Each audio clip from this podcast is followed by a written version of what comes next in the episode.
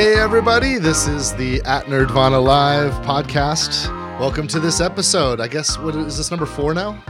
Wow, we've done four of these. And it's a live weekly call in show. It's streamed via YouTube and Twitch. It's available as an audio podcast. My understanding is we're now on iTunes. So if you want to listen to us when you drive to work next week, go for it. Uh, I'm Randy Pitchford. I'm hosting. Uh, my co host is Mikey Newman. He's Hello. from Filmjoy.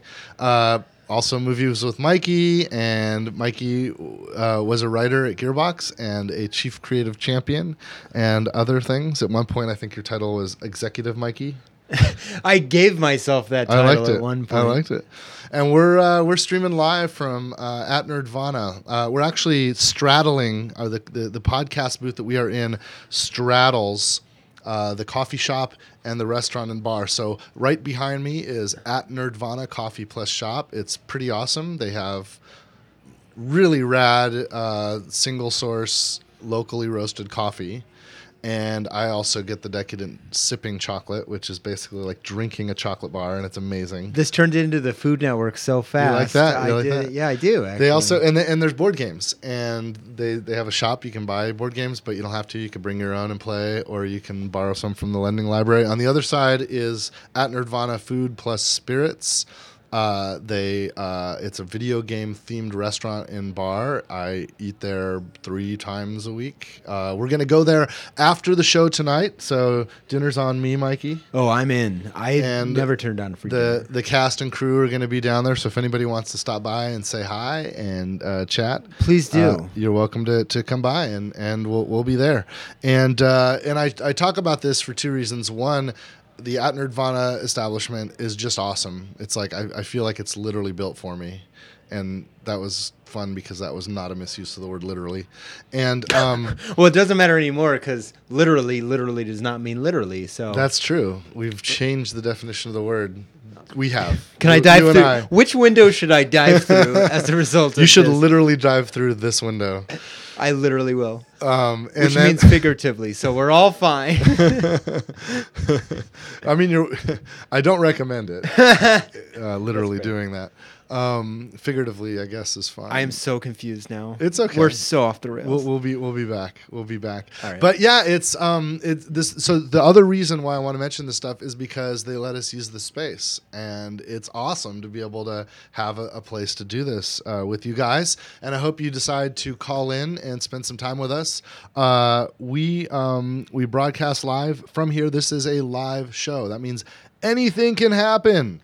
Uh, somebody's going to call in and say some crazy stuff. I hope, if we're lucky. If you have crazy stuff to say or ask, you should absolutely call. we have wildly different definitions of the word. Hopefully, I am hopeful I know. because this. I know you are. Well, this is the only reason why we're doing this. The only reason why I'm doing this is because I think there's a chance that some people might be entertained by it, and I think entertainment is uh, is wonderful. I think I agree. I think agree. joy and happiness is what makes life worth living, and I think we if we can spend some of our day trying to create joy and happiness for other people, and if everybody did that, the world would be just more and more awesome, and we should we should do that. So I want someone just with bonkers stuff to call in.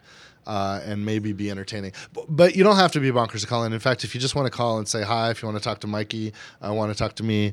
Um, I'm I'm sure you'll want to uh, talk about Borderlands. Uh, we could, Mikey and I could bring up old stories of when we were working on that, the original games uh, together, or we can, uh, and I'm sure you'll want to ask about the future, and I'll have fun dodging that. But either way, it's a live call-in show, and uh, we're we're uh, we're comfortable. I'm comfortable handling whatever you got. sure. And um, the format is uh, we're going to talk about some nerd stuff that's going on over the last week, and we'll just chat for a few minutes, and maybe the chat will inspire some calls um, or some things you guys want to discuss, or maybe not. Uh, but we start with that, and then at some point uh, we'll, we'll we'll start taking calls, and uh, and if we're lucky, if we're lucky, then some entertaining crap will happen. So, Mikey, what uh, what's been going on with you, man? You're doing like you're all over you're all over the interwebs with with doing YouTube stuff and Yeah, trying I- to make content. Since- not trying. You are. You're making Well, lots of content. for sure. Yeah, too much. Um, it's it's been really interesting because like obviously you know I had to leave Gearbox earlier this year. It's been Yeah. kind of a rough confusing year for me. I never thought I would say because like people ask me what I do for a living. Like I meet people in my family, you know, extended family Yeah. you haven't seen in ten years, and they're like, "What do you do now?" And it's like.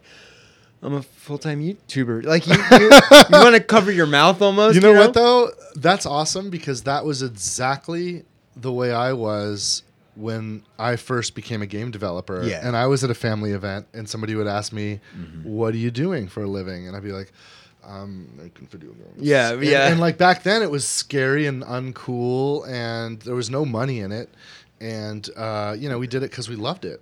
And I think that's what you're doing right now. Oh, for sure. I mean, it, it's it's funny you you you mentioned the point of of life is joy and happiness because like that's 100 percent my brand now is joy and happiness, which Joy which is a journey I started with Film you. Joy. Film Joy is the name of your Yeah. gig. That's Joy the- Joyous Media. J O Y U S is the name of our company. Joy Okay. Joyous. All right. I thought it was clever at I'm the in. time. Well, we were trying to get joy.us as our web domain. Joy us, Ah. like it's a command to digits, the audience. Like, gone. Three like- characters, that's gone, right? That wasn't possible. You, well, they they came up for a second and they were well, basically we'd have to buy it or something. Yeah, yeah, I'm yeah. not sure. Yeah. Um, but yeah, it, it's it's been sort of ups and downs since since starting that. Because I mean, there's there's a learning curve to you've worked at a great company for 16 years and now you have to do everything. You're all the time. free in the wild.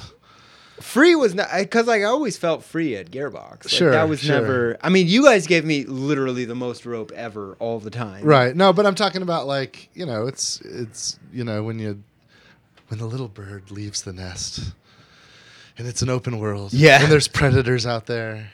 And sometimes the worm doesn't want to be eaten, no matter how early you get up.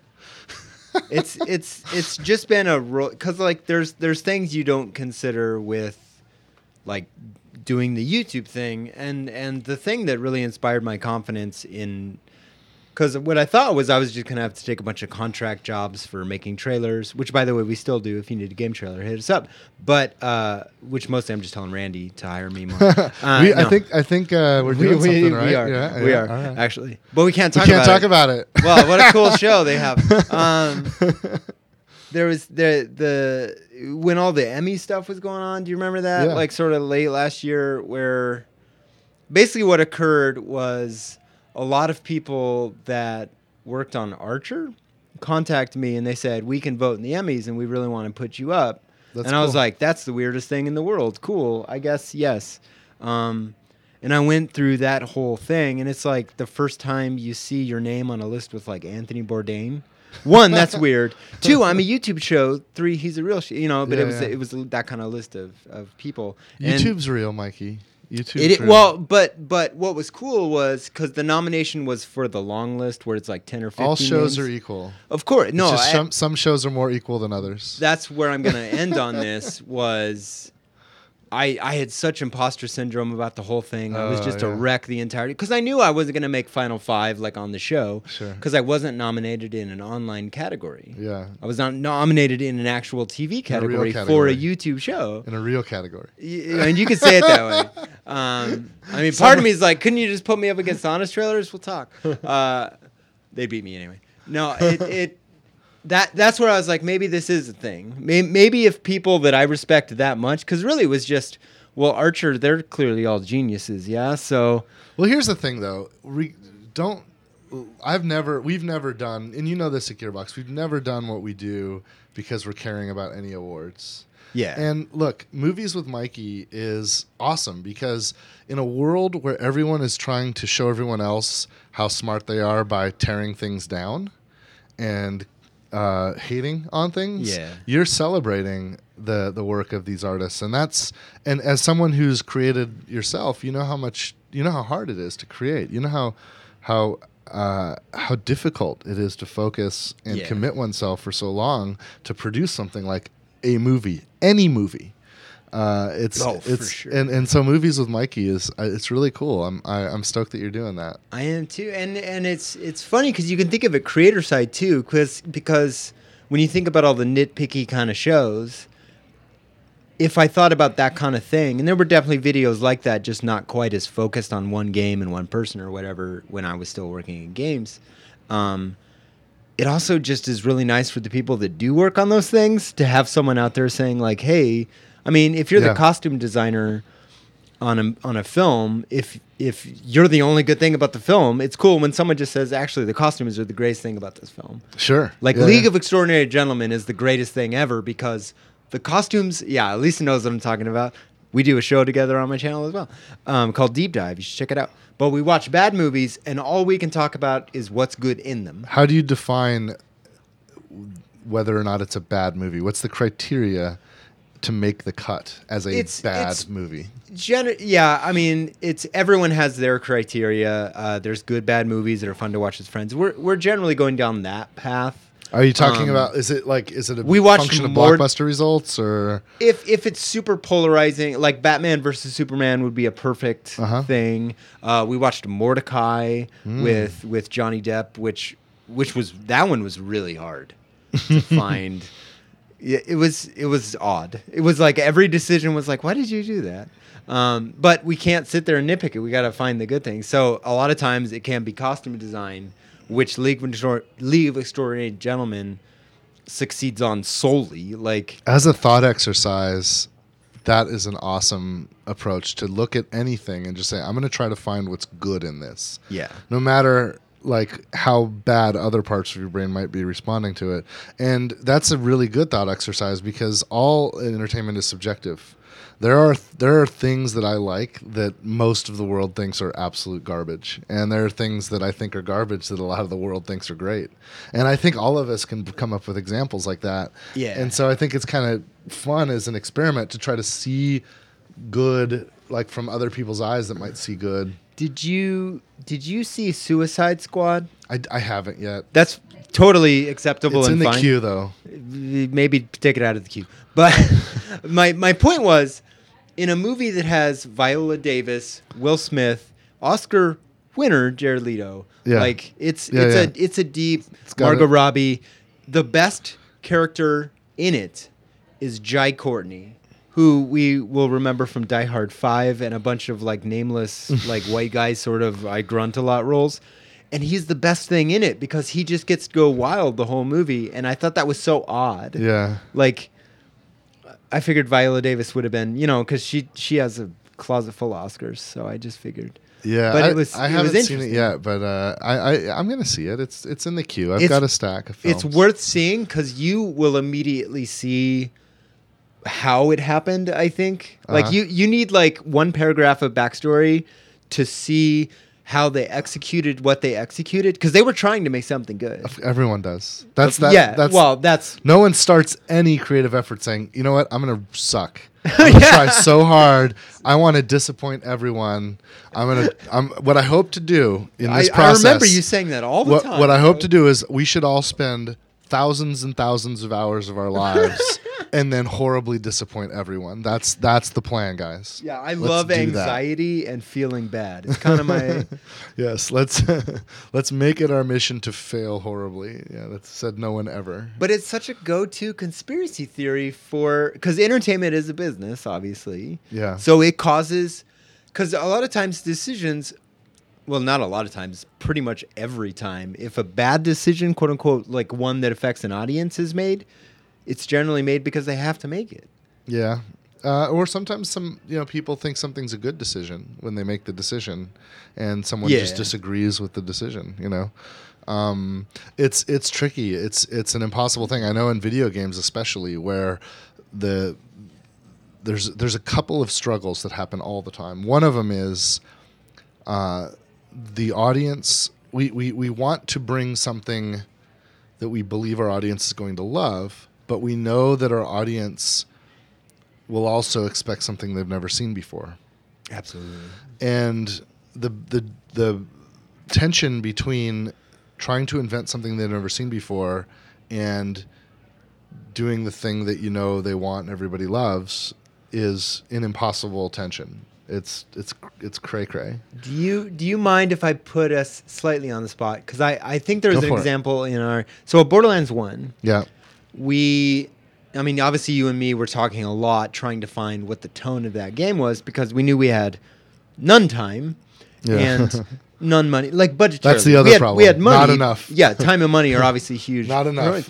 But Not but I enough time. remember when we were working on the the intro of the game, the rock and roll intro, all that stuff, and it was like you you were so gung ho, like we gotta like we need this to rule. Yeah. we need the first thing you see to knock the appendage of your choosing off. I, yeah, I said blow, knock your dick off. Yeah, it probably. Yeah, Um, but it's it's funny because of like how much. and I, I meant that figuratively, not literally. Of course, of course, knock Fair your knock your figurative dicks off. Um, but thinking back to to the ending, because we we really tackled the ending after the intro because we knew that's where we really wanted to to spend, and it's like the intro or the the the end of that game I think fell short for people because I wrote it in about 15 minutes. Well, I here's I think the ending of Borderlands One fell short for a few reasons. I mean the I- ending, the the ninja claptrap thing. The, Oh, like, that. what is oh, that? that was great. That was it was a non sequitur. It was just that's fine. Well, no, I mean like there was such a we it we, was we yeah yeah we didn't spend assassin, as yeah. much on Yeah, yeah. the on the Sure. outro of the game because you were you were done with it, and Yeah, I, yeah. I agree with that decision. Yeah, but yeah. I think that's a really good Yeah. Like if, if I had more time and and ability to to to add more there, I would have. But Yeah. like Yeah, I I, mean, I- it's it was one of those we were we were we were goofing around and we were shooting Yeah. in random directions at times, and that's one of those kind of hey, it's a non sequitur, and well, no one will see this coming.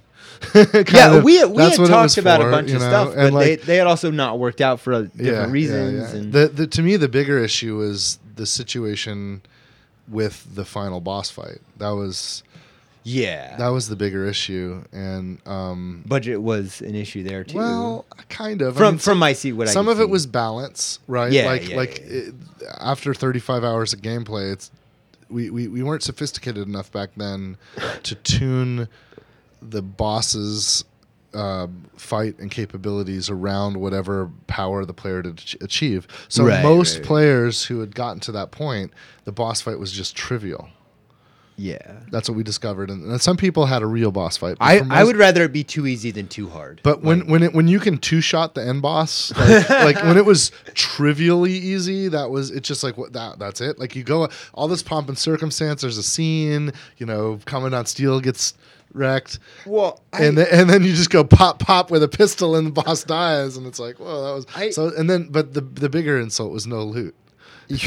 that was like they, we don't get to live that one down. that was that was uh, that was the director doubling down on the the original premise of vaults not being vaults but prisons.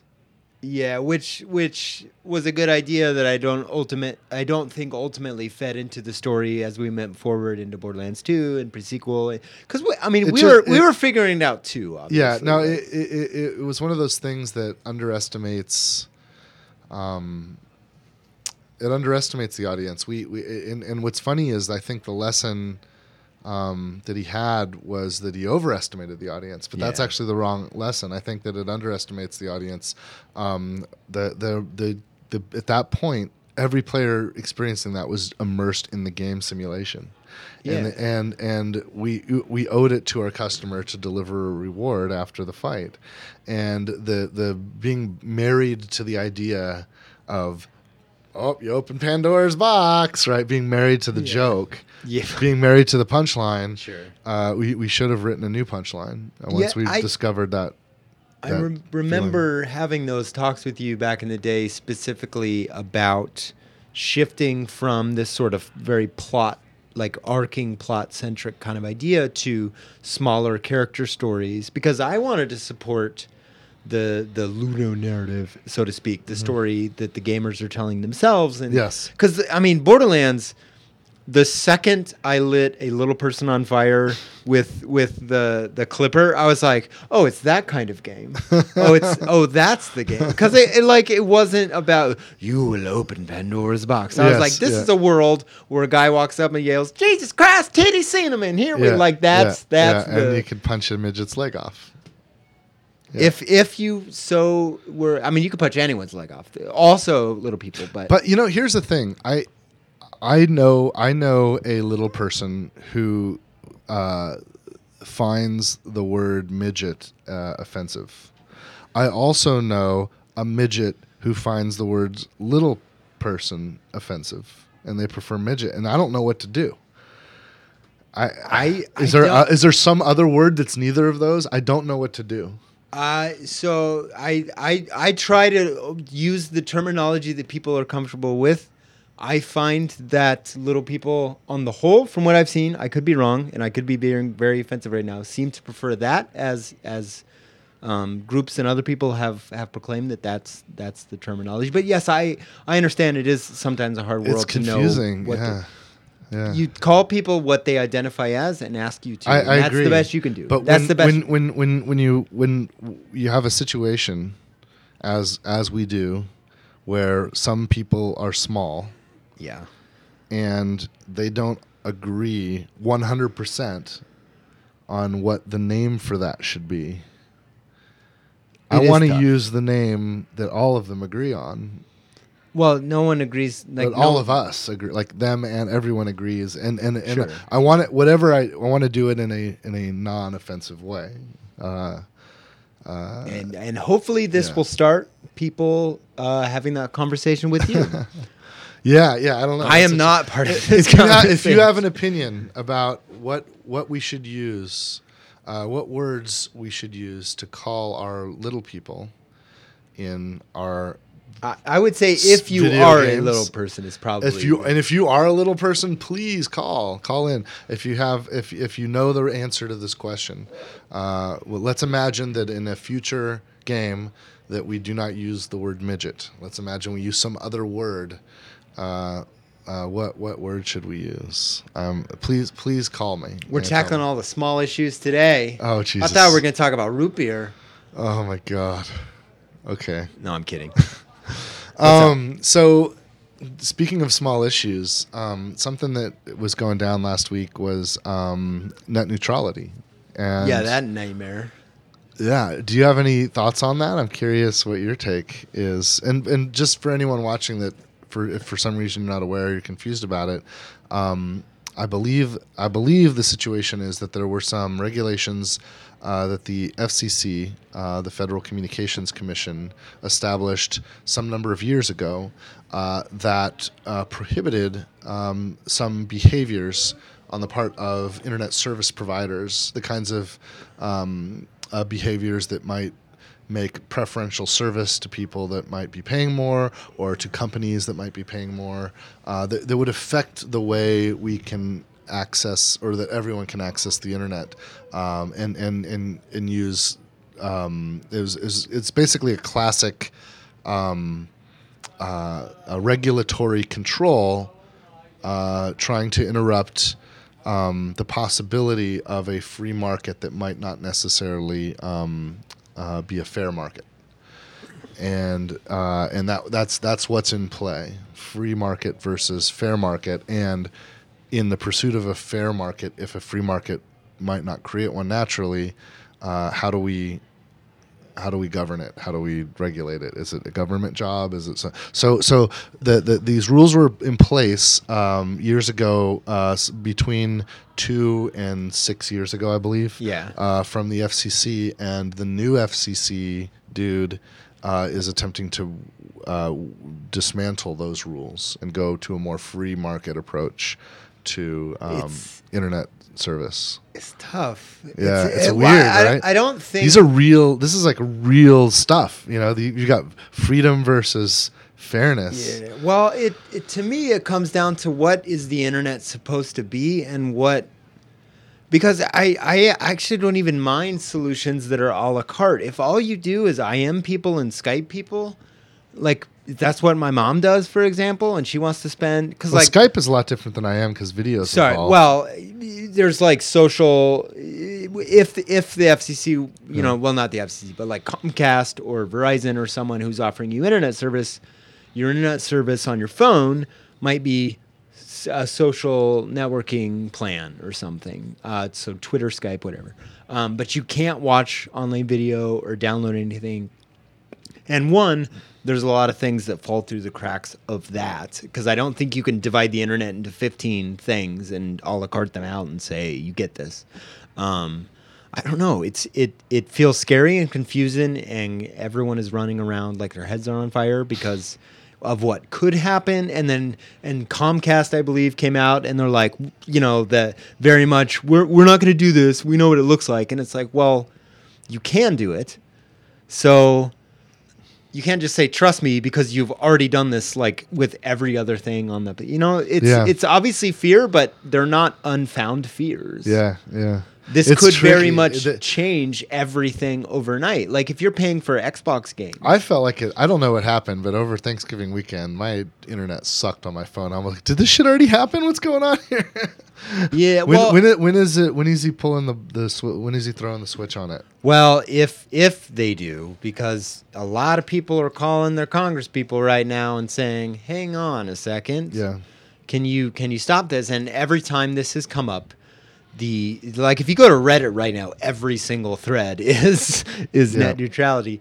Um, we've stopped it every time, and I think there's still hope that that we can stop it. To me, the internet is just one utility that does an infinite thing, an infinite number of things, right? Like I wouldn't mind it staying that. That would Yeah. be good for for me. Like as I- as an online video producer, yeah, yeah. that's really Well, that- scary because that the uses trick. a ton of bandwidth. That's the trick, right? Like, uh, uh, uh, without without question, uh, our industry, the video game industry, benefits uh, from a consistent quality of service across as many customers as possible. Yeah. So, um, but I, I'm still like so. Uh, another thing too, full disclosure, um, Gearbox Publishing is a member of the ESA, uh, the Entertainment Software Yeah, yeah, yeah. Association. The ESA uh, successfully campaigned with uh, the United States government in order to be allowed to self-regulate for ratings purposes.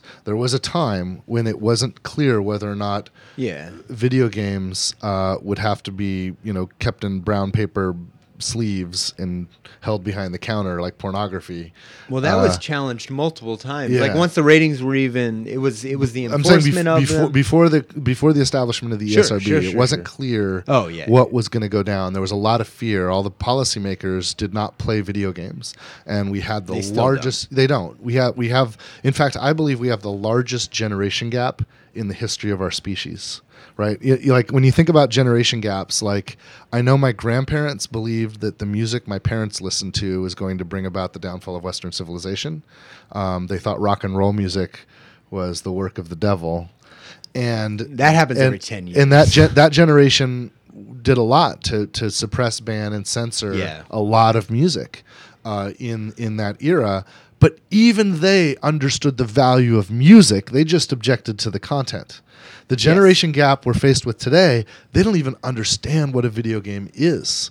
Like Well, it's a completely they've never played anything. Like it's it's it's and it's the same with Elvis all like, the way think, to, you to think Grand Theft you think Auto. Trump's got a gamer tag? Like No, I don't. I refuse to believe. I like. I'll jump out this window again. Um, like but don't but but like the thing is i want to live in a world when we will without certainty we will have a future president of the united states that has a first gamer of tag. all, Obama was a gamer. Come he? on. No, I don't know. I I feel like he had to have been. I was just trying to make a point that he's cooler than Trump, and you were, you were remaining perfectly professional and moderate and being well, like, I, "Was he?" I'm not- Citation the- my, needed. my problem is i'm and not I'm like, "He played Rocket League." i'm pretty a, i'm pretty apolitical No, I know. but the net tr- neutrality issue affects me directly and i'm Oh, and, and sure. i i am sincerely conflicted because honestly i don't know I don't know what would happen in either a completely free market world or a regulated world. We can see what's happened in a regulated world, and it's in many levels it's nice. There is a consistent quality of service, um, but I, I don't know what would happen in a free market world, and I'm I'm both afraid of it, but also kind of inspired by it. Like generally speaking, I'm I, I tend to be against uh, regulation. Like I was Yeah. really in favor of our industry being able to police itself. Uh, I hated the idea of the government saying, "No, we're going to tell you what the ratings are," and I hate dealing with foreign governments where they do that, like in Germany or Australia. I think that's Right. just because it feels like we can't be artists when we're dealing with those countries. And you and I have been in conversations where we've had to think about uh, our art and our content in order to like think about okay what's the implications of this if we launch the game in japan or south korea or germany right and we've had to think about the art in the context of different foreign government rules. Um, now we're not ISPs, so we're we're only you know peripherally affected by this. Um, Well, give me give me a read here. Yeah. In in a world where let let's say, and let's just prepare ourselves. Let's be adults here. Let's say all of every nightmare goes down. Comcast gives you a hundred hours a month for games, and if you go over it, you got to pay. It's like, that's the world. Like, let's say we get there. What do you think the chances of a new S- ISP sprouting up immediately that says flat rate twenty bucks get you? yeah, I mean, com- Like, that- do, you- that- do you well, think that's- like that's- the, that's the why free market will just create that? I, I don't know. I mean, it could, but there's two there's two possible consequences to bad business practices, right? When a business is providing a value a value and they're profiting from that value, but they're not operating with sufficient good faith, they're vulnerable to being uh, to to a, to a, a new competitor that will operate in better good faith. Yeah. And uh, and we're talking when you're talking about a service, customers do not give a shit about. It's not like an identity thing, like oh, I really like the shape of this car, you know, or I really like um, uh, the the the style of this entertainment. No, we're talking about a service here, so th- there's no brand loyalty. Like we're gonna No. we're gonna we're gonna use whatever's giving us the best quality service for the best price. That's why we all shipped it from AOL back in the day. that's right. That's right. Hours. We don't have we don't have any loyalty there. So so on one level, um, y- you know, there there is that, but you know, there there, there have been times with certain um, industries where it's difficult for a new um, competitor to appear uh, in a free market world where there are extremely powerful leaders. Right, I'm like witnessing it right now a little bit, uh, not a little bit. I'll actually say a lot. With um, I'm a big fan of electric power, Right. and I really wish uh, we we as a, a species and a culture would accelerate towards more electric power, more electric vehicles. But the folks that are in control of the automobile industry traditionally, the powerful entities that make combustion vehicles have, not all of them. Some of them have uh, worked to suppress the growth and expansion of electric vehicles, There and so it's an interesting case where a free market the the free market could favor the newcomer, Yeah. but the free market can also favor the the powerful and and uh, you know that's it's if it's free that means no one's coming in to referee this. There was this great documentary film, gosh, it might have been 15 years ago now, called Who Killed the Electric Car, which was about how we like figured this out in the late 80s essentially how to make an electric car and how the automobile industry came after them so much that it that we just couldn't have this kind of technology and it's still happening now there are certain cities you can have tes- tesla dealerships in Yeah. like Yep. would they, we're not protecting people, guys. Like Yeah. this is pretty obvious Yeah, what yeah, is going on. So so what what happens? Will it be uh, competitors arrive? But the other option that we have if things go off the rails um, is the policy can always be created. It seems easier to create policy than to well, take it it, used down. to be. Well, Make a policy now seems it's hard. It's hard to make policy, Yes, it is. but it's easier to make policy than to take policy down. Um, It's it- an amendment, and, and this is the, and it's it's the function of inertia. Yeah. Right. Um, uh, and everything has inertia, even ideas, even rules. Hey, uh, this is a cool topic, but you want to take a call? yeah, we should. We've been done- talking. We yeah, do yeah. this. This is just us, though. We're just yeah, gonna talk. Yeah, yeah, and that's cool. And after this call, we can Let's- chat some more about some random stuff. But let's take a call. Let's see what we got here. Um, this is, uh, hey Tom. This is uh, this is Randy. Uh, you're calling from Wales. Are you there? Hello? Hi, Tom. Can you hear me? Yeah, I can hear you. Hey, Just Tom. about. I'm not in Wales. I'm in Derby. Oh, okay. Um, right. you, you also might you also might know me as Psychic Hazard. Oh, yeah. Welcome to uh, welcome to the podcast. One of the moderators. Yeah, right on. Thanks, Thanks for, for uh, thanks me. for all your help on there. Uh, it's nearly always a pleasure. How how long have you been doing it? It, it has its moments. Uh, I joined the forum in 2009. Right, right as uh, Borderlands, that. right as Borderlands One came out. Yeah, that's cool. That's right. Yeah, yeah. Yeah, So I've, I've been around, right on, man. and uh, well, it. The thing about Borderlands is that it ruined other games for me. I'm I don't feel that bad about that. Like, I'm I'm okay. It depends. I mean, Sounds I don't, wanna, great. I don't want to ruin anything. We're just trying to create happiness. Well, well, well, you did, you bastards. Okay. Pick Well, another it's, game. it's a team effort. I, I'm I'm a small part of a big team of people uh, uh, that that all are killing themselves trying to make awesome fun happen. Well, you did. It means that Wow. now I can pick up a game and I'll play it for half an hour and go, this ain't Borderlands. Oh man. And that's me done. Oh man, uh, you know what? I got I got to confess that um, that's been uh, I've I've had that for a while too. Both my wife and I, we seem to just be bouncing through games, um, looking for the right the right flavor. Chris, my wife and I play uh, couch co-op together. We played all of the Borderlands games, uh, all of them, all the way through multiple times, couch co-op. And in some ways, like some of the influence I had on the game was really just selfish. uh, but um, uh, Yeah. but uh, uh, we've we've been missing that. Um, there have been some games that have scratched some of the itch. Uh, for example, I, I'm not sure you know what, what your budget is for games, but um, right now uh, uh, we're we're playing Assassin's Creed Origins, which is not co-op, but it, it does do a lot of things really nicely um, for open exploration, and uh, and it's it's really Christy especially is very engaged with it, and uh, She's been tweeting about it a yeah, lot, yeah, actually. Yeah, yeah, So there's there's some cool stuff. Um, but yeah, it doesn't. There, nothing quite has that. Uh, and I, I'm kind of happy and sad that nothing quite has that. Like I'm happy that you know we've got our own little angle here. That's that's Border, Borderlands ours. is definitely its own thing. Yeah, like I'm, I'm surprised though that other people haven't aped it uh, more. You know, the closest I think from a game design point of view, and it's not quite the same in many respects. I think Destiny got started to t- started to- tonally they're on two different. yeah, I just game design only. Yeah, it yeah. kind of started to tread into But I'm some tone boy, so I have to kind yeah. of rep from a style point of view, it's a completely different game. Yeah.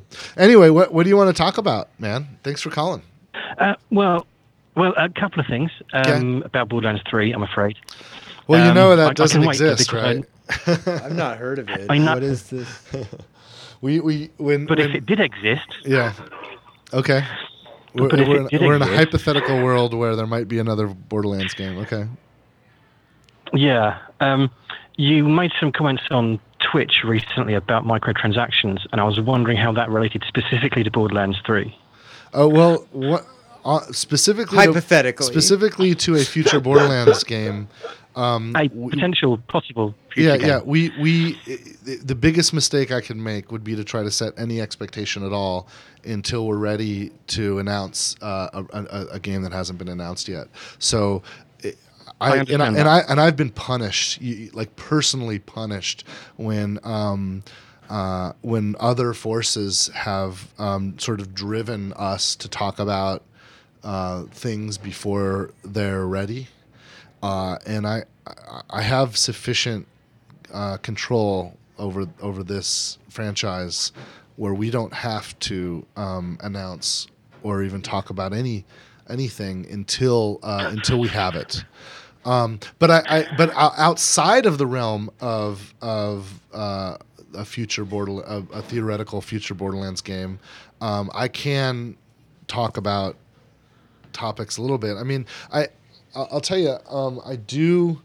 Um, I I have. Um, I you know I think I think that at the end of the day, uh, we as customers need to feel like we're getting um, more value uh, out of out of an experience uh, than we're spending to to get it. And uh, and I think when a creator fails to give us more value than we're spending, uh, we we are disappointed with that relationship, and we don't want to continue it. Yeah. But but when we feel as Yeah. it, when when I as a customer feel I'm getting more value than what I'm putting into it, um, like w- whatever money I've spent, when I'm getting more value out of that in return, then I feel great about that relationship with, with the with the uh, the creator, and I want to continue that relationship. And I think it all boils down to that. And um, I, I don't want to be. I have my own feelings about business models um, in the game business, uh, but I don't even even within my own feelings, I don't want to tr- be totally dogmatic because because I, I think that I think that at the end of the day, it's our duty to try to give more value than we're taking. And the and the key, the, the advantage that we have as creators, is that we can make a thing that many people can experience.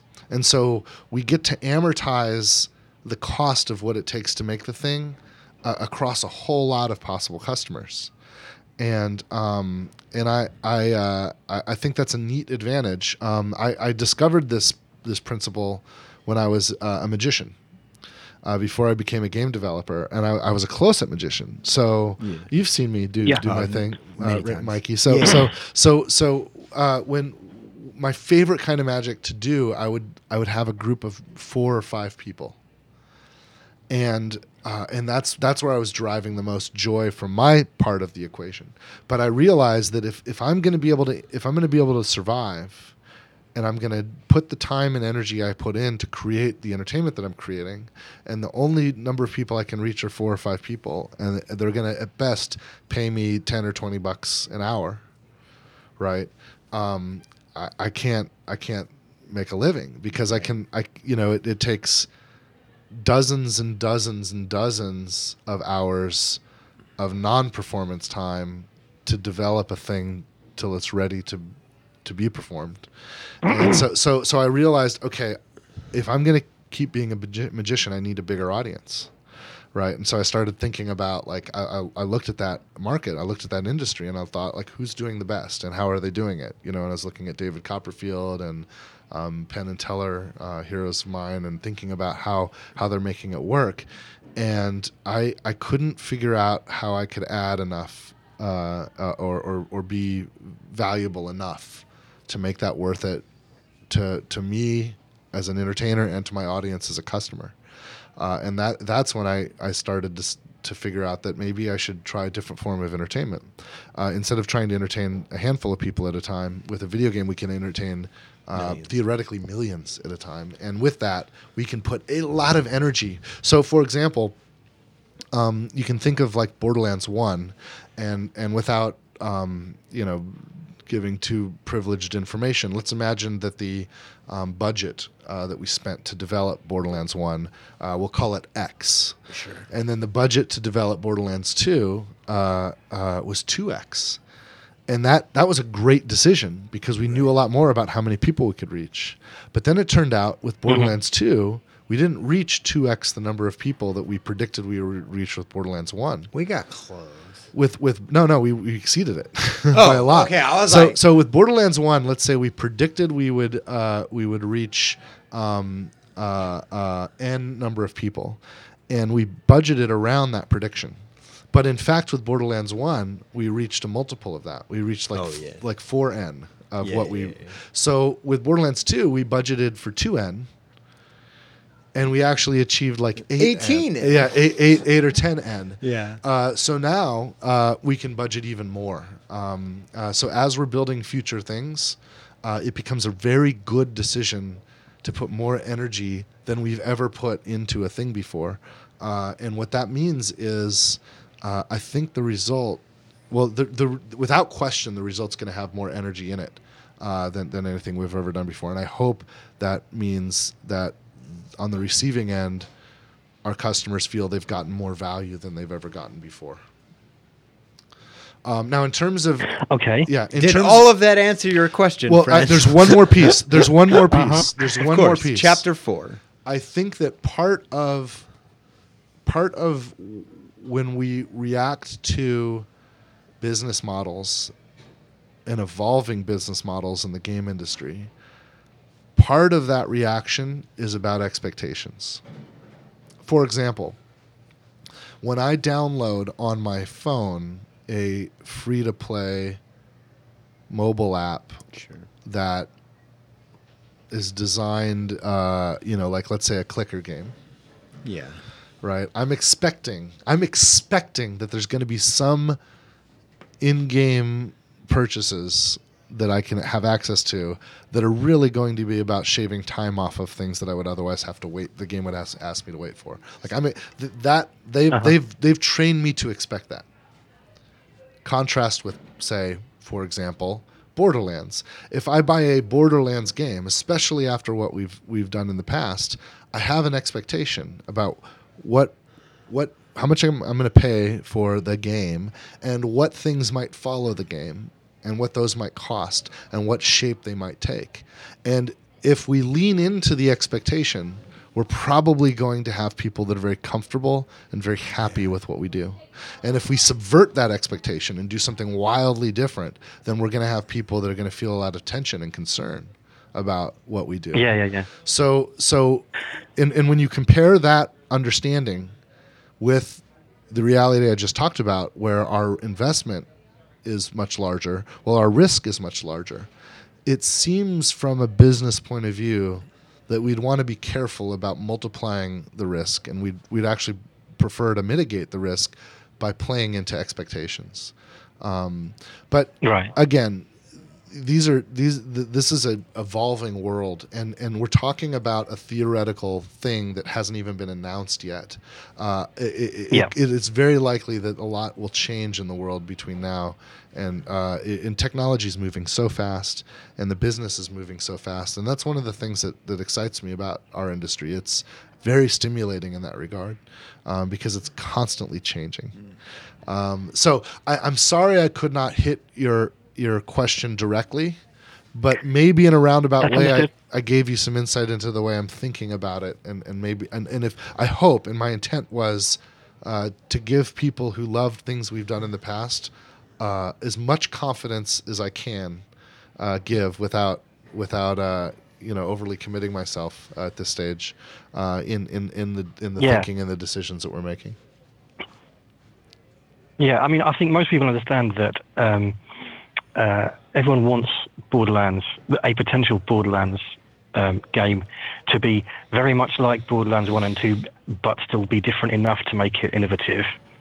And and that's your kind of really tough job, I think, Yes. is to fulfill those expectations while innovating at the same time. Yes. But not too much, because otherwise you get you know anguish and, and drama. Yes, yeah, and different Um, people have different opinions about where the innovation should be and where it should not Yeah, change yeah. at all.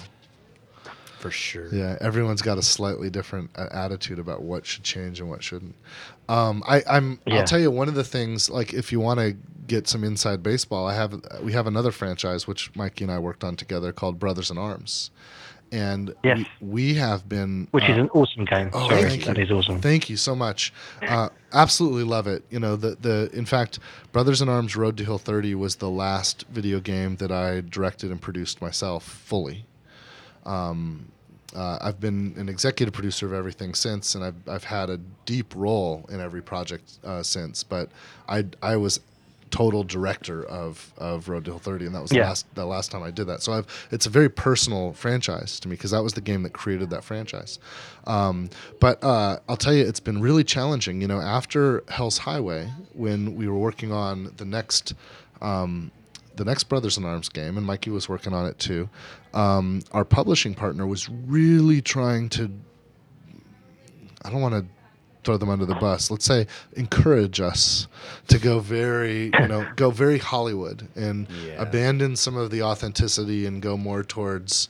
Um, Inglourious Basterds. yeah, yeah, even farther, frankly. And That's where it started. Yeah. It was a slippery slope. yeah, and I, I and that to me is always like I, I feel like our our medium is so much better than that than to just look at a, a movie and ape it. Like I hate uh, I don't That can be customer expectation a lot of times too. So the pressure Yeah. at least makes sense, but I yeah, it's just I feel like we're better than that, you know. And but um but it's been a challenge because that led to a deep conflict between myself and uh, uh, some some of the folks editorial and otherwise executive on the publishing side uh, at Ubisoft on that that ultimately led to the destruction of the game that was going to follow Hell's Highway and me you know resetting um, and starting over and and in working on that franchise and we have been working on brothers in arms in the background for a long time and we have some incredibly exciting stuff that we're doing that i'm really looking forward to announce but in working on it we we are changing the formula a lot uh, but the values that we're holding on to are Mm. authenticity yeah. and a commitment to storytelling and a commitment Yeah. to the fundamental tactical gameplay. But in terms of like s- some kind of mechanics and game flow, it, there, it, it, it, it's gonna. It's. I think it's gonna be a big change, um, depending on what happens between now and when we're ready to announce announce the product. Uh, but I'm I'm very excited about it, and I'm not afraid of that. And I think I think with Brothers in Arms, it's going to work, and I think uh, people will be really. It'll make a lot of sense when people see what we're going to do there. Um, I think with with with a franchise like like Borderlands, it's a little more sensitive. I think the amount of room we have um, to innovate needs to be more in an additive sort of way than a changing what Yeah. worked in the past sort of way. Um, there's another franchise though, um, the Duke Nukem franchise, which is an enigma. Um, I, I have been up and down, around and around uh, on so many different creative concepts for a big AAA Duke Nukem game, and I've been ready to bet on on a bunch. Um, but it's man, that one. What's I, the answer I've there? spent some mental energy on that one with yeah, you too. yeah, so. yeah. That's a tricky one. There, there was some cool, some cool game stuff. Me and you were working on back in the day. That Yes. no one will ever see. That's yeah, maybe, maybe. a couple times actually. I've been Yeah. involved with Duke a Yeah. few times. Well, there, you know, there's. I'm working on a, a movie deal, yeah, yeah. And I- which is a space I think Duke makes the most sense. and it's that that's hap like it's it's Yeah. it looks like it's happening. Like that, that's like we keep going. We the more we progress in the Let's movie. progress all the way. Viola Davis as Duke Nukem. Perfect casting. Chat, back me up. That's not not the best Duke Nukem casting. At least it fills me. wow. Well, Food you know, for thought. if you can if you can convince the suits um the uh uh it, but that that's a crazy one and um and I, I'm really excited about that, and I think that that's going to help that that one a lot. But every franchise has its own kind of like room and space as far as uh, you know where you can where you can play, where you can innovate, and and how you can uh, how you can get through it. Um, I I man, I I'm really looking forward to being able to talk more directly and explicitly about I have like five questions that are gonna about come out the next Borderlands game. so. But what what do you mean? You want like do no, want I have follow up questions for you just Okay. to, to create conversation on do you this want conversation. Oh, okay, great. Hey, is there anything else you want to talk about, Tom? Um, there was one of the moderators, Ganjamira, uh, insisted that I ask you just Okay. one question. Very Yeah. quick answer. Yeah. Um, how many constructor bots would a constructor bot construct if a constructor bot constructed other constructor bots in total? Wow. A constructor bot would construct He's figuring this out for real, by the way. I'm watching the wheels a constructive constructor bot if a constructor bot could construct constructor bots. I think that was the answer. I, you know what, works for me. Like, That's pretty good. Um, uh, the answer is four. Thank you. Thank you very much. That will now be canon. Can't it, it, Until we change our minds. print it. Yeah, yeah. Okay, well, thanks very much for having me on. Yeah, cheers. Have a good one, man. Thanks for calling. oh, that Take was care, man. fun. Take care, Mikey. Yeah. Bye bye. Yeah, dude. cheers. Oh, that was fun. Uh, yeah, so so Tom's awesome. Um, Psychic Hazard on the forums has been Right. around for uh, a while since Borderlands One. Oh man, how great! Uh, hey, if you're on the forums and you want to call and chat, do it. Um, don't be shy. We love talking to people. You said you had some questions. Well, so so because it because oh, actually, that before, before rabbit do, hole. There might be someone if you're listening and you're not um, you're not looking at the stream. What's the what's the number? It is eight. Eight hundred. No, it's eight three zero. Oh, sorry. 830 830. 549 Nerd. nerd and i think nerd is 6373 so 830 We're doing it old school. 549 6373 Call within the next ten minutes. Get a free pair of oven mitts. uh, mikey's gonna sew them himself Yeah. So so bouncing off that call because Yes. there, there there were a lot of there's things. all kinds of stuff hit me dude make it hard Obscured in that rabbit hole. Well, I don't. I. I this is this. give me some won't be hard stuff. for you. challenge me Do stimulate you, me do you think that? And I don't even know why this has never changed, but the the retail price of video games since Super Nintendo has not altered. yeah isn't that interesting but inflation It used to be eighty dollars on Super Nintendo. There were a lot of eighty dollar Yeah. games, yeah and we dropped down to sixty dollars. Yeah. But budgets, yeah let's use Road to Hill 30 and Xbox One, the first Xbox, not Yeah. the Xbox One TM, the Xbox One, Original. Xbox. Oh, branding, guys. Um, the original game obviously did Colin not Matrick did not cost as much as Assassin's Creed Origins, for example, which Yeah. you can look at that. I mean, you you have The entire budget of Road to Hill 30 was It's like probably accounted for in the front end budget of uh, Assassin's Creed Origins. Just the whatever they spent on the start menu. But you can look at a game like that. You can see the amount of outsourcing they had to do for an unlimited number of assets. And insourcing, they've got so, Of course. so many giant mega studios now. But okay, But do you, do you think that microtransactions in sixty dollar games, um, and the loot crate phenomenon and all that, or loot chest or whatever we're calling them, um, do you think that that phenomenon is really born out of our insistence? Because because mobile games coming in for free and being like, well, I can play it for free, so I don't need to spend sixty dollars on a game. Do you think that all of this sort of conflated together?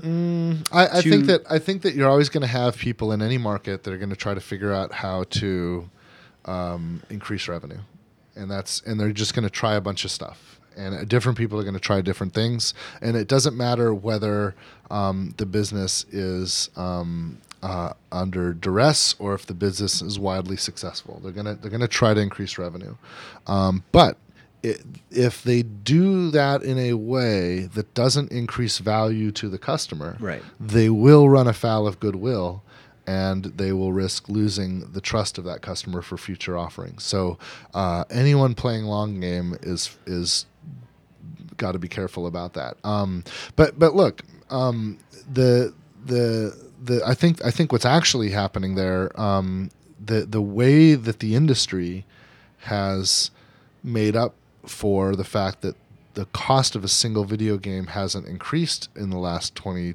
years, uh, 25 years, uh, but uh, the cost to develop it has increased by two orders of mag- maybe three orders of magnitude, definitely two orders of magnitude. The way that the industry has dealt with that is with scale. It's through reaching more people.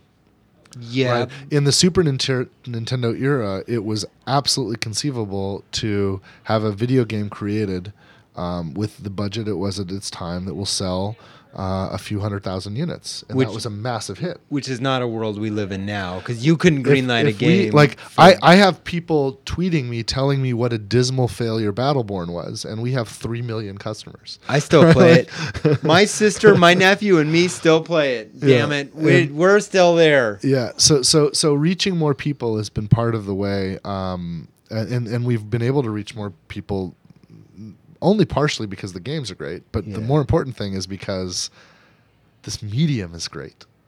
Intera- interactive entertainment is the best form of entertainment on the planet. Agreed. without question. And new people in the world, uh, people where all entertainment is a choice. There's not all of it's new because they're new people.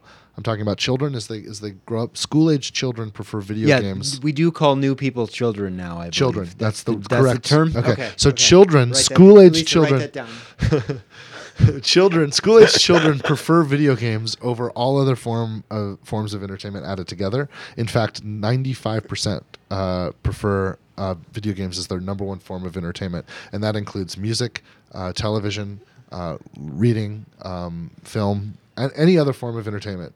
Um, I don't know if masturbation's on the list. Uh, I'm not. because I think teenagers that would probably be the number one, but.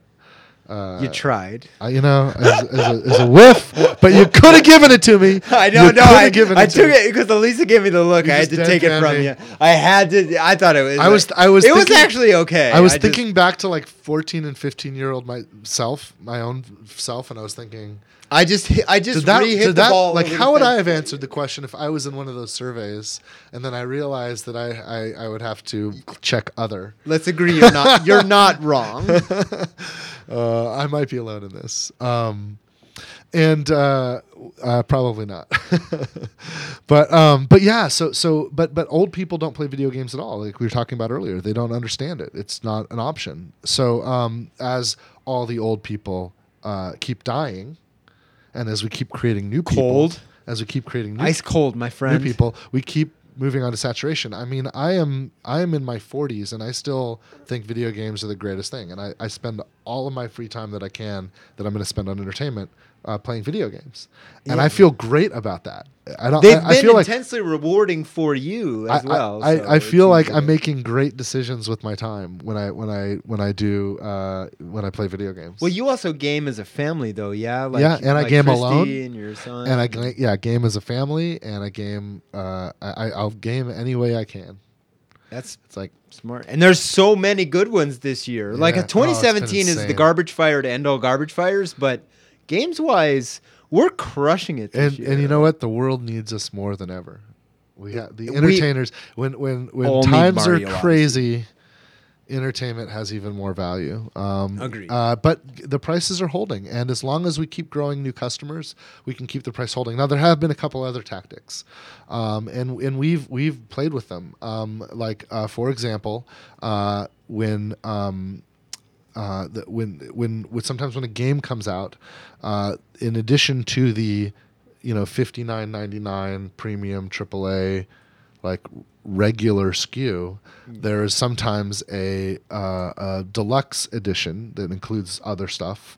Uh, sometimes maybe downloadable content or other kind of bonus stuff. Sometimes physical goods are included in a deluxe package, um, and then and then sometimes there's a limited or a collector's edition that's even more uh, expensive. We we did one uh, with Borderlands 2 with the loot chest, and I think that was one hundred and forty nine dollars. But it came with a lot of stuff. You got a loot chest with all this great stuff in it, and then uh, I think there was uh, there was even one we did uh, for I think a game of the year edition that had a robot claptrap in it that was an actual Yes. robot, and that thing was like three hundred Self-balancing dollars. even. It was on yeah, it was it was like it was like a Segway but with one wheel. It was incredible. It was such a great answer to the Call of Duty RC car. It was like, that's cute. Boom. Yeah. Like it was. I don't think we'll ever be able to top that, but uh, I hope I hope we do. We'll see. Um, yeah, but hey, um, by the way, if you're watching and you want to talk to us, you can call in. Uh, uh, the number is on the screen, and please give us a call, chat. Um, but yeah, I think I think the combination of reaching more customers and uh, and having some of those different kind of pricing options uh, for customers has helped us uh, stay afloat uh, as an industry. Um, it's it's there there's been some interesting sort of movements through the industry. I think when we when we have gone into the the changing of the guard so to speak when we go through a new generation there's Yeah. always growing pains the growing pain of this generation was hey you need all the content in the world all the time forever because games have to look like photos now and we goodbye. we we destroyed the middle as an industry. There's a whole cla- there's a lot of hurting game developers that we just absolutely destroyed. somewhere cliffy b is smiling s- studios shut down. Uh, the middle the middle got crushed in the last transition, and the middle doesn't exist anymore. So you're either you're either AAA or you're like I'm going to say indie scale because you might not be indie, but you might be indie scale, uh, or you're mobile. Um, and or you, you might be social, but that kind of that was kind of a flash. Social's not really a, a thing anymore. Kind of is, but you're either AAA or you're or, or on consoles you're either AAA or you're you're, you're gone. You're just kind of scrapping along as an indie.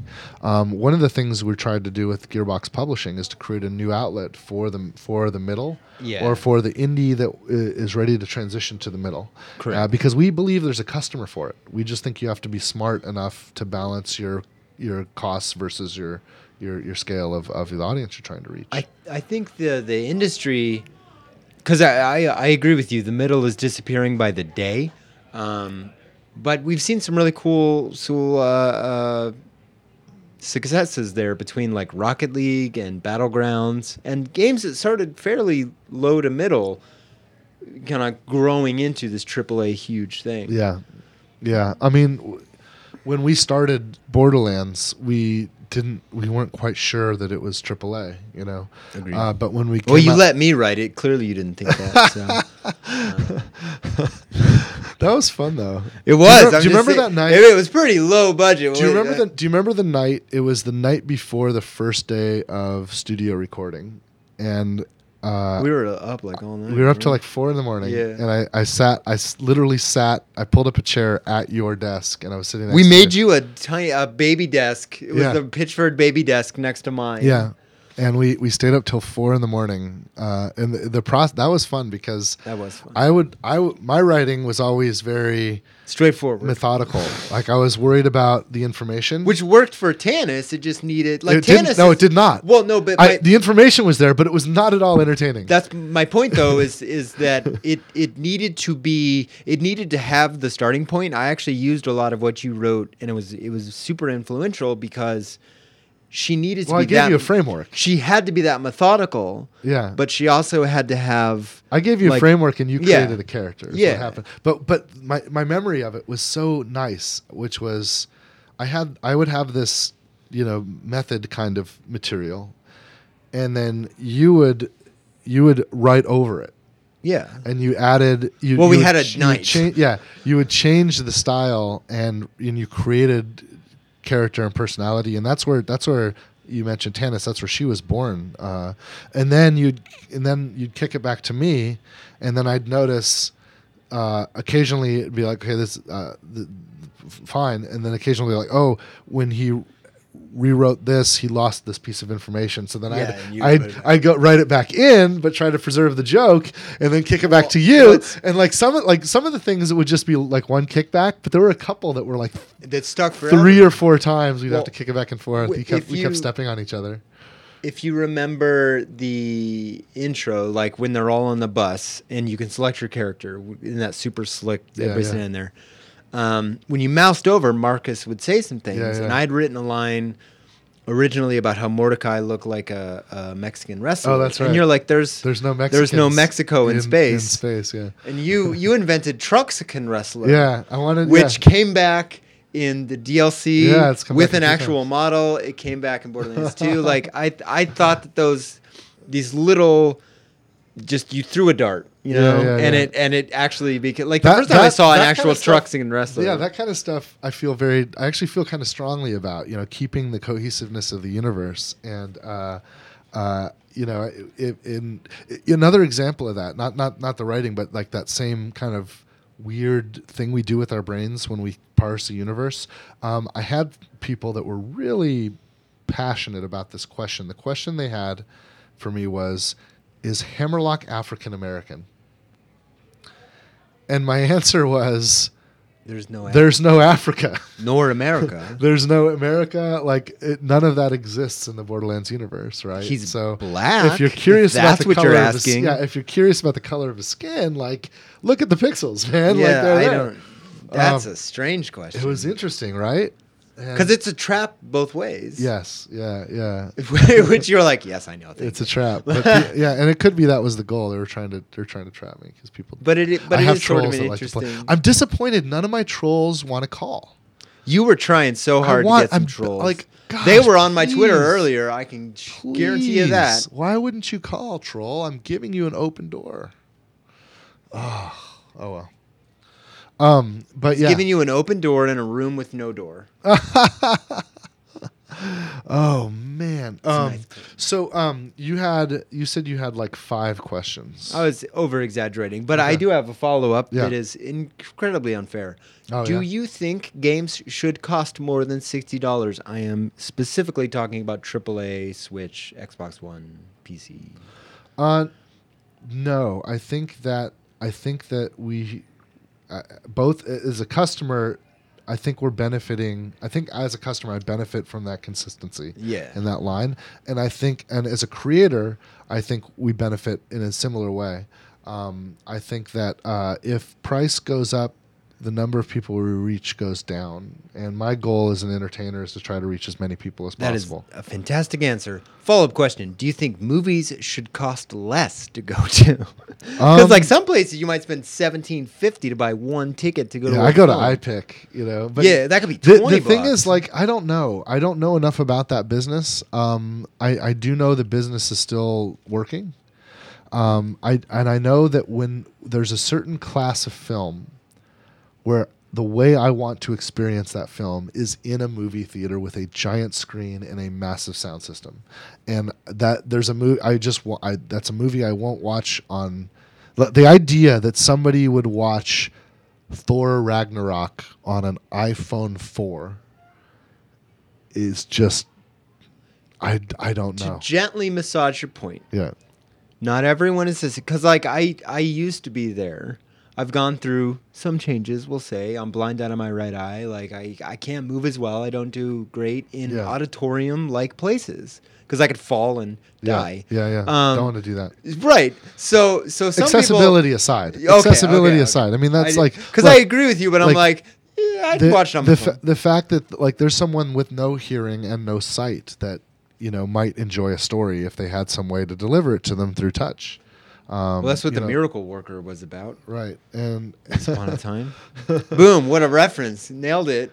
and and I think uh, and I, I think that that's that's a different accessibility is a different kind Sure, of issue. sure, sure, sure. um, But yeah, I mean I and and I I think did. I. I sometimes it's an assault. Like if I go to iPic and it's up turned up too loud, I Yeah. I'm actually like scared. Like like it's having because it, you generally don't want your Depends audience to be movie, like, yeah. well, sure, Thor Ragnarok was kind of loud. it was I like it though. I it mean, was an like oh, I love that. I wish I could have been in one of those audiences. I, I've I've heard stories of like back when film was first being introduced, and they would take a projector and a screen into an old vaudeville theater Yeah. where no one, the best anyone had ever done is seen like a still picture, Mm-hmm. and they played the the film where the, the the train would come at the Oh, where they, wherever it arrives on yeah the train. like the, the the great train robbery or something, and the audience would yes. get uncomfortable and they'd get up out of their seats and run away from the train like it was going to hit them because the train's coming at the camera in first person. And uh, I wish I could be in one of those audiences and have that feeling. I keep waiting for it. Um, you know, the the the promise a decade or so ago of 3D was trying to say, "Hey, you're going to feel that again," and it it didn't happen for me. But you you almost certainly have had that reaction in a video game. I mean, And I- and I that was our film and I- invention I, of I haven't life. though, and and I like You've never been like ah and like freaked no, out. and even Oh, VR. man. And, you and need like to play Resident Evil Seven. the dude. first the first video game I recall playing was the Colossal Cave Adventure, yeah. and it was a miracle for me. And that's that. Uh, it it more than any other thing is why I'm a game developer today. But it wasn't that kind of. It wasn't a spectacle. I mean, it was a text adventure. So I did all the work in my Yeah. head. But the, the to me the dream was like, oh my god, this it, there's an entire world in here. I can instruct the computer that I want to walk north, and the computer will give me feedback as if I walked north. I did it all in right. text, you know. But I felt like there's an entire universe, which means holy shit, infinite universes, and somebody created this particular one, and we can all create universes. I remember when I was at my uncle's apartment when I was like four, and he had Ultima One in DOS, like that, that Yeah, yeah. the sort of ASCII art person that's just dashes and Yeah, like it's it's a visual word, but that was all I needed. Yeah, I I went into another room. I it was the living room. I pulled the blanket off the couch. And I made myself a cape because I was so sure that I had to wear a That's cape amazing. to play this game.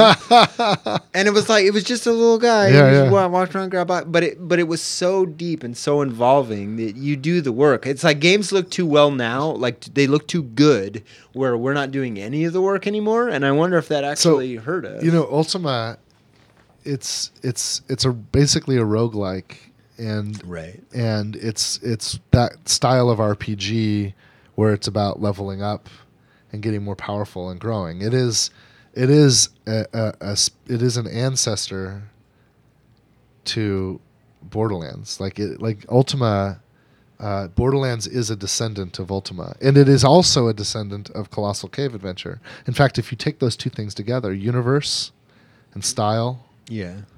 and you blend that with the universe and style of Colossal Cave, the fact that there is a universe and there is a style, and you blend that with the the the growth and compulsion loop of uh, Ultima, and you have half of the equation. Yeah, uh, you're not of- far off, Of Borderlands, actually, you you still need you still need Wolfenstein 3D before you get the rest of it. You still need to wait until the, Yeah. the early 90s because you need to get a first person real time action game before you get the rest of it.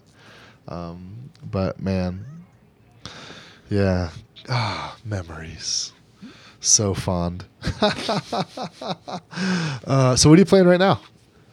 Uh, Battle Chef Brigade still. Oh, nice. You playing on Switch? Yeah. Yeah. Well, I, I gotta I I did the launch. Is it tra- on other platforms? Is it on Steam? Yeah, it's on it's on PC, it's on Steam Yeah. and and Switch. But I did the launch trailer for that game, Oh, nice. which was super fun. Yeah. But I got a I got a Switch code because I already had it on PC, and I was Uh-huh. like, "Can I get a Switch code?" Because I made you a trailer. Yeah. Uh, but yeah, they they they hooked me up, and I've been uh, every night just That's awesome. the Switch is so easy to to just grab out of the the cradle and just So great. It's what I read before bed I- lately, which is probably I, terrible. I'm so eyes are gonna grateful for the Switch. I think love it's it. such a genius device. The idea that Nintendo finally, I mean, th- this is the thing that I love the most. 100% of the development creativity within Nintendo is now working on a single platform. Yeah. Yeah. We haven't had that since before the Game Boy, the original Game Boy.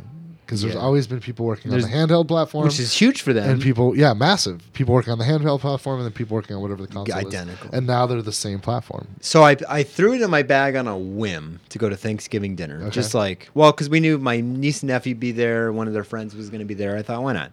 Threw it in my bag, pulled it out, pulled out a couple of extra Joy Cons. They played non because the three of them can play together. Yeah. Because you can separate the controllers, just put it on. I ah. showed them the kickstand because they were balancing on their lap. I'm like, no, it has a little stand on It like- and that broke Yeah, their brain. yeah. And it's like, These guys thought of everything. but they did. like did. the Nintendo Switch is like perfect. It I'm is. so glad that they saved that Zelda and that Mario for that system. Because Yes. it's also like, okay, these are hugely high watermarks for even you. Yes. Like a high watermark for Zelda Yeah. is a you- phrase in and of itself. like, Have you played Odyssey? Oh, I've beaten both. Have you gotten all the moons? No, yeah, I think you asked me that when I was on the phone Oh, that's right. week. That's right. We talked about that. Like, Yeah, yeah. 500 is like oh, It's a lot of moons. But I keep I- I haven't gotten it's my my problem is new games keep coming out. Yes, I know. I haven't played Wolfenstein 2 yet. I, I- need it's on to. my queue. That's on it's my on my queue. queue. Is that co-op? We should play together. Um, I don't think so. I wish it was. hey guys, uh, next game. Next game. Uh, Didn't we show everyone make co-op games? You will do yeah, it did okay for Borderlands. I've heard. Um, yeah, I I need more. I actually am finishing up Battle Chef right now, so I I need another game. What do you recommend? Um, well, I said Assassin's Creed earlier. Um, did you play Shadows of Mordor or Over Mordor or whatever it is? No, I played play- that. I I saw that the other day, and I yeah. Did you play the what what the game that it's a successor to? What was it? Shadow. oh no, I played the first one, but not the second one. Yeah, the newest one just came out. That's Shadow of War, or Shadow of Mordor. I don't as- I don't know what it's called. It's whatever the They, new fucking, there's some branding hiccups in there. It's a new I think. Tolkien game. Yeah, no, I know what you're talking From about. the Monolith Troy guys, right? Baker's the main character Yeah, in it. it's great. Doing an English accent. It's great. Could have hired an English guy. It's great. It is great, actually. How how great for Troy, by the way. Troy Troy went from guy we like put in a closet to record Brothers in Arms because he's like I want to get into this to like the dude. He's done every voice. Like I feel so great that we helped him kick off his career. It's awesome. Like But he he has the voice for it. We just gave him a I- stage, and then everybody yeah. went, "Oh yeah, him." yeah, of course, of course. Uh, we, we we were lucky that we Oh, dis- sure, we discovered sure. we discovered him. Um, I remember. Uh, we, d- were you there when we were playing poker? And he was like, He came to poker. "Yeah, once? he did. Yeah, yeah, yeah." And No, he I've not heard this And it was he, he his career hadn't really started. He had just done the Brothers in Arms thing with us, the first game. Yeah, the second one he did was that Surgeon game for Nintendo or Yeah, whatever. yeah. And he was like, ner- I'm like, dude, I'm telling you, you you're, Yeah. you're good to go. You've got this is gonna be okay. you you've got you've got a gift, and Yeah. and uh, yeah, man, he's he's he's done great. Did you I ever love hearing him perform. see that video of it was it was when he was doing um there was that was it Vita or PSP I don't remember which of the two handhelds but it was uh origins of of like the Arkham Asylum games Okay. um and he was taking the place of Mark Hamill as the Joker wow, I did not. so How'd he do? so that it's one of the moments of Comic Con literally ever. I think it was New York Comic Con or Seattle. I'm not sure. But someone in the audience was like, "Hey, these are big shoes. Can we hear it?" And he does the most pitch perfect Mark Hamill Joker I've ever heard. One. Two, it was the speech from the end of the Killing Joke or something. Like it was like Oh, every. It was like nerd moment. It was he played it perfectly, and I was like, I was like a proud dad at that That's point. so I was like, awesome. "That's my boy, that's my boy Troy." Um, That's so great. Yeah, you should look that video up because it is phenomenal. Like if you close your eyes, you cannot tell. Send me it's a link. Mark- Okay, I will. Send me a link. I will That's for great. sure. That's awesome. Oh, I got a Mark Hamill story. You want to hear my Mark Hamill story? Yeah, because there's there's no bad Mark Hamill stories. So. I'm 22. I'm working at Universal City Walk at a nightclub called Wizards. I'm performing magic. Uh, Christy, and we weren't married yet. Um, she's working at a retail store on Universal City Walk called Captain Coconuts, which is uh, it's where they sell stuffed animals to tourists. had all three Star Wars movies come out. Yes. At this point? No, no, no. The uh, only the original trilogy. So That's what I meant. Yeah, not, Sorry, not- the not the not the new not the prequels. Well, the prequels were like '99. yeah. through So this we're talking early 2000s. I was mostly I was asking if Jedi was out yet. probably 93, 94. Okay. Oh, Jedi oh, was out. okay. So, So I just made you like 60 years old apparently in my head. I did that math very wrong. Yeah. So um, on City Walk, um, Mark Hamill, uh, Christie, Chris, Mark Hamill goes into Christie's store. Okay. This is before cell phones, right? So after he No leaves, photos. she runs over to to to my where I'm working, and she says, "Dude, I just met Mark Hamill," Yeah. and I'm like, okay, "Is he still around? You've got to get, you've got to get him to sign something for me." Right. So there's a comic book shop on City Walk, and I'm like, go to the comic book shop, buy anything that's Star, anything Star Wars at all. There's something in there. Should be. Yeah. Uh, you know, ta- I don't care how long of a lunch break you have to take or whatever. Run up and down till you find it. Because I, I was performing, I could not leave. You have to do this. So she does it, and she's like, she's like, sweet, this is a fun mission. And you know, Christy, like she loves making friends with people. You gave her a goal. She's going to Yeah, yeah, achieve it. absolutely. Also, she loves making friends with people. She's like, Yeah. I'm gonna fucking get Mark Hamill. This is gonna be cool, right? So, um, uh, she finds these. She she goes to the store. She buys a couple of postcards, um, both with Luke Skywalker on them, Wow. and uh, and she finds him, and she. In- so she just had to like track him down yes, she- wherever he he's still in. City Walk somewhere. Wow. She finds him, and she said she tells him some story, right? And uh, uh, the story basically she lied to him. Of course. This some she had to be Randy because he had to he had to make the thing out to Randy, Yeah. right? So um, So yeah, this is like several layers removed of like. so the first the first postcard that he signed like for Randy, I can't remember what the word what the word was, but it was kind of like a flirty sentiment, and there's hearts and stuff all over it. She he, he writes little hearts and he signs Mark Hamill. Please tell me he signed the second one to for eBay. no, no, no. So Because he's done that before. No, he did it. He did it for Randy, and but but he was he was flirting with Christy. Like there's hearts and like I, I can't remember the the words, but it was great. It was great. But Christy decides, okay, for the second one, this is for my boyfriend, so I don't want it flirty. So she says something that tips him off.